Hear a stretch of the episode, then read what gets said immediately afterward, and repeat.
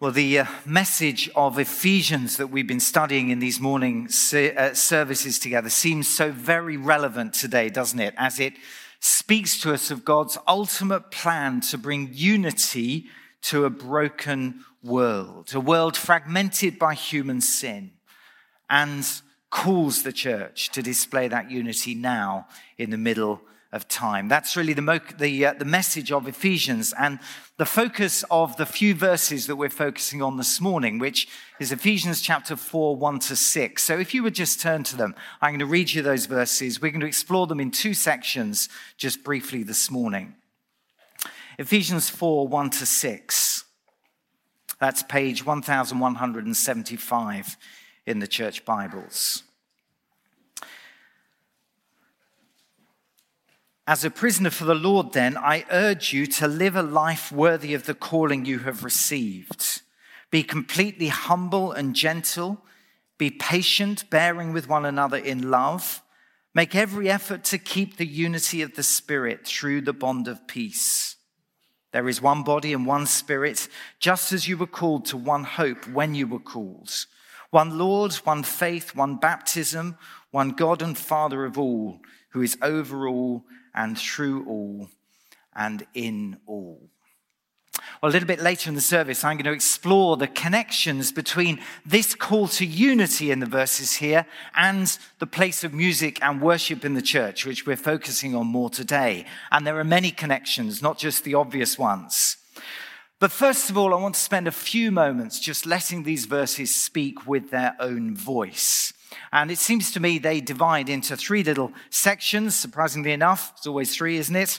Um, the first is verse one, where we hear the call to unity. We are called to unity. As a prisoner for the Lord, then Paul says, I urge you to live a life worthy of the calling you've received. Now, the you here is a plural you. It's a you all or you together, not just you as an individual. And the appeal here is passionate. It's not just, if you think about it, it would be very nice if you did these things. It's strong. It's, I urge you. And what Paul is urging is for us to live together within the church in a way that reflects the calling we have received. Now, what is that calling? Well, if you just look on into verse 4, you'll see the language of calling comes back, where it says we are called to one hope. In other words, the calling is something to do with the future. Back in Ephesians 1, verse 10, we saw that God has this huge plan for the whole of the universe to end the fragmentation and to bring it back to unity. That is our hope based on the promise of what God is going to do. And so, what Paul is doing here is urging us to live together as Christians in a way which is worthy of that hope. That hope of the end of fragmentation and the restoration of unity and harmony. Live in a way that's worthy of that hope, Paul is saying. Be part of that future where everything is united in Christ and therefore work for peace and live united in Christ now. Now, the verb here for live is actually literally walk, walk in a way that's worthy of this. In other words, it's not just a vague idea of kind of how we're using our life, it's walk, it's grounded in action and reality. It's practical. See, unity is a lovely idea until you have something you feel really strongly about. And then unity doesn't seem very important anymore, does it? One of those things you can toss out for the sake of the bigger picture of your preferences and convictions. But no, unity is not just a nice to have among the people of God. It is God's whole plan for creation, and therefore it needs to be walked, lived out deliberately in self discipline, self sacrifice, self control. Yes, even when we have strong feelings, whether it's about music, to reference what we're coming to later, or COVID, or some of the other things that we disagree at, still the call to unity stands. And remember, calling. Who's doing the calling? God is doing the calling. This is the script he writes for his people. And he doesn't really give us the option as to whether we live it. He says, No, walk in a way that's worthy of the calling you have. But how? Well, that leads us to the second section, verses two and three, which are about keeping unity. And according to Paul, to keep unity, we need three attitudes and two commitments. Three attitudes and two commitments. The attitudes are in verse two. They are humility, gentleness, and patience. Humility, gentleness, and patience. The attitudes that promote unity. I'm not going to spend longer on them other than to say, just ask yourself the question honestly whether those are the attitudes that we are cultivating. Maybe even something in church this morning has already riled you. It happens, happens to me sometimes.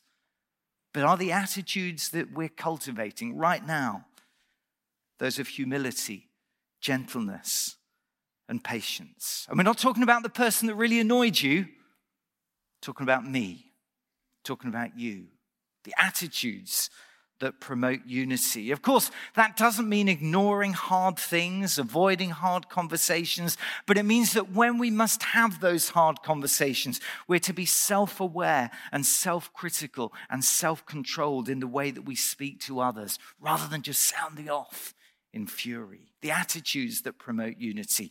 But then there are these two commitments as well. Uh, first, to bear with one another in love at the end of verse uh, 2 bear with one another in love. That's cut a bit of slack. Assume the best rather than allege the worst. Avoid acting as if it's my way or the highway.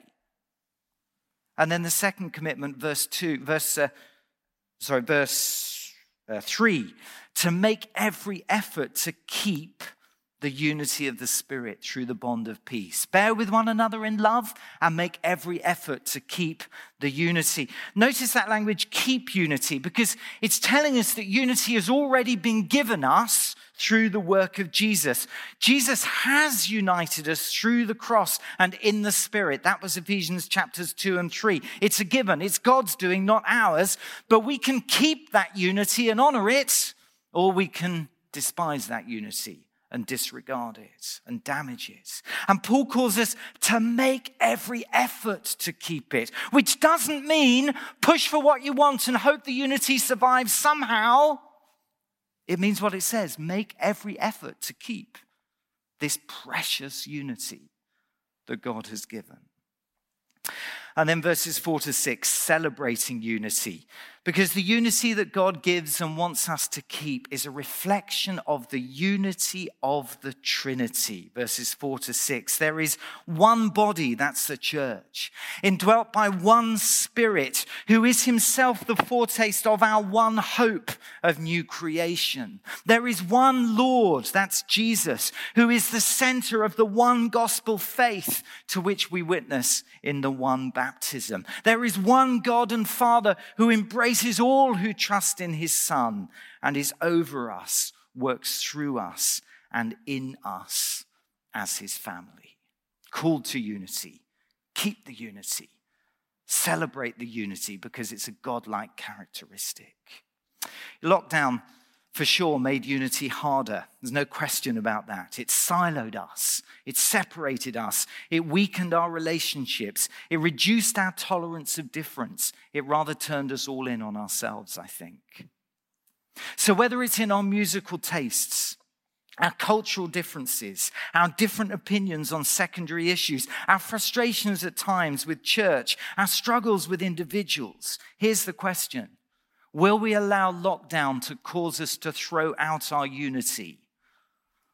Or will we work at it even harder? Or to put it more pointedly, will we walk away from our calling? Or will we embrace it and walk in that calling? Ephesians 4 and the verses that we've been exploring really lands with the challenge that we'll see more in next week's passage, actually for all of us to bring the gifts that God has given and use them to build the church. That's where we end up at in verses 11 to 16. So uh, that's mainly for next week, but it's very relevant to what we've just heard. So I do want to underline what Dave and Jules have uh, shared this morning and really encourage you that if God has given you gifts in this area, and if those gifts aren't being used in the church, please start the journey of exploration. And lots of new people have joined Above Bar in the last few months. And I guess that among many who've joined, uh, there are gifts that we haven't yet discovered. And maybe God has brought you into the church for those gifts to be used and to be a blessing. So please chat to Chris, to Jules, to Dave at the end. Please come along to that jamming night if you're uh, able. And uh, please see how God might want to use you uh, to bless the church through music. But why talk about music on a day when the passage is about unity? Well, actually, quite a lot of reasons. I'm just going to give you three briefly.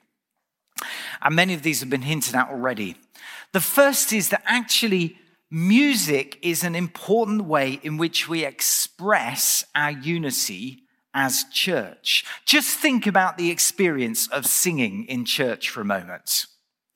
Where else do you find a few hundred people saying exactly the same words in time with each other? Where else do you find a few hundred people engaging their minds and actually often their emotions too in a single, united, deeply felt response to the same truths? Where else does that happen?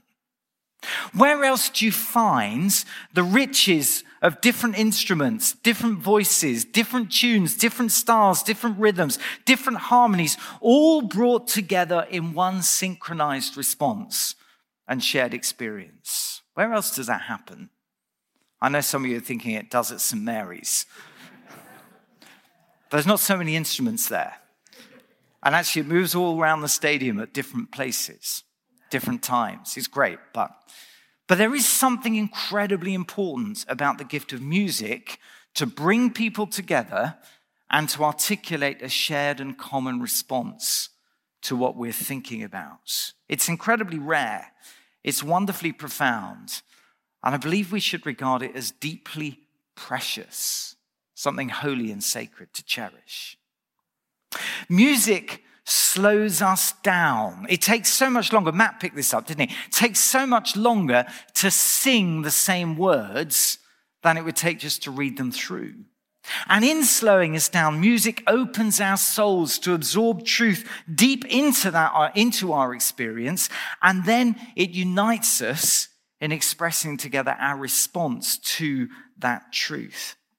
So in this deep and rather unique sense, music expresses our unity. But so as to avoid, uh, to avoid elephants in the room, let's face it, music also challenges our unity. Why? Because we all like different kinds of music. In fact, it's much more profound than just that we all like different kinds of music, because music is deeply linked to culture and therefore identity. So it isn't actually just as superficial as what we like and what we don't like. It's to do with we're comfortable with one kind of music, or sometimes several, but we can feel quite alienated from another. This runs deep. And that's why it's inevitable that music, as well as expressing our unity, sometimes challenges our unity. I'm, um, I'm now old enough, I hate saying that, but anyway, I'm now old enough that the music that was so important to me in my early years of walking with God has now pretty much completely disappeared.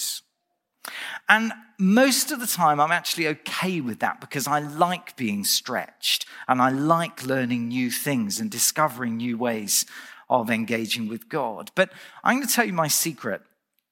When I am feeling beaten up and I can't get my head straight, do you know what I do? I sit down at my piano at home and sometimes with tears dripping off my nose onto the keys, I play hymns from the 19th century and earlier, gospel songs from the 70s, and songs that we sang at our wedding three decades ago and at the funeral of our boys in the years that followed. That's what I do. Honestly, I don't wish that most of those songs made up most of what we sing in church because I think God wants us to be church for the world I live in today, not the world that I lived in a few decades ago. But I do sometimes need to create spaces where I can draw on that past and feel grounded again. I guess some of you feel that as well. I could say an awful lot more, but I'm probably wisest to stop there because I probably managed to offend everybody in the course of saying that. But what I do want to say, I want to say thank you for every time you've put your love for God and desire to worship Him ahead of your cultural identity and musical preference. And let yourself truly worship Him in music that feels a bit alien to you. Whether that's because we sung a hymn and you don't like hymns, or because it was a bit loud and you didn't like that style. Whichever way it was, when you said, My desire to worship is actually more important than whether I really resonate with this musical culture, and you let yourself worship God anyway, thank you for doing that because it's so important for the unity of our church when we do. And can I say, if that never happens to you, I think something is a bit wrong and needs to think about that. Actually, wasn't it great the other day when we all sung that song in Swahili? Totally different culture for many, but not all who are here, but very precious. I, I have to say, I wish we did that and were able to do that a whole lot more often. It was very rich. Because this is the final thing I want to say precisely because of its cultural diversity, Music also enriches our unity. It expresses our unity, it challenges our unity, but it also enriches our unity. You see, the unity that God loves is not a unity of uniformity, like some North Korean political loyalty parade. No, the unity that He loves is when a diversity of people are brought together in a common love of the Lord Jesus. That's the unity that thrills his heart.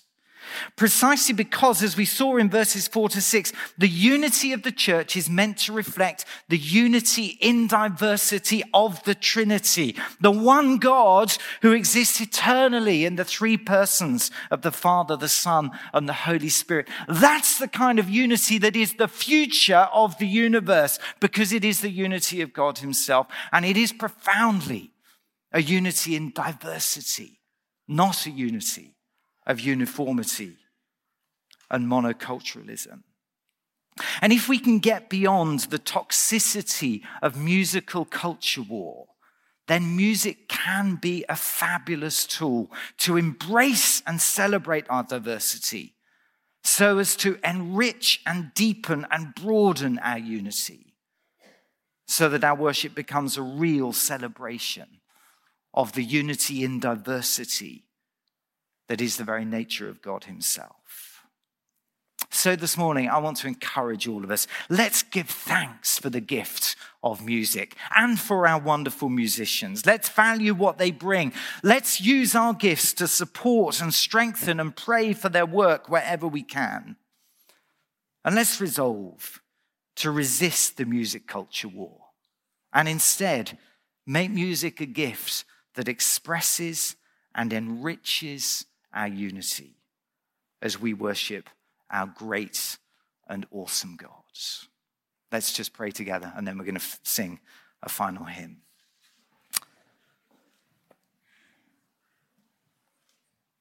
And as we pray, let's take a moment of silence just to consider what our individual response will be to what we've heard this morning. Maybe it's the challenge of those attitudes which foster unity.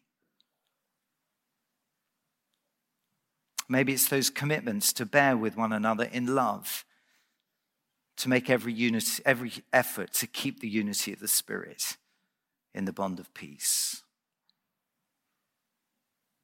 Maybe it's a challenge about our own attitude to music and even musicians. Maybe it's a calling to get stuck in and bring the gifts that God has given to us. However, you want to work in us this morning, Lord Jesus, by your Spirit, please write your word deep into our hearts and help us to walk it in our lives, practically day to day, in our conversations with one another after this service today, in the decisions that we make in the weeks that come. Thank you so much for the gift of music. Thank you so much for the gift of musicians within our church community. Please encourage them this morning, strengthen them in their work, and please provide all that they need going forwards. And Lord Jesus, by your Spirit, would you give us grace to walk in the unity that is your gift to us, so that the world can see that there is hope, for God is on the move to heal and restore all things in Christ. Amen.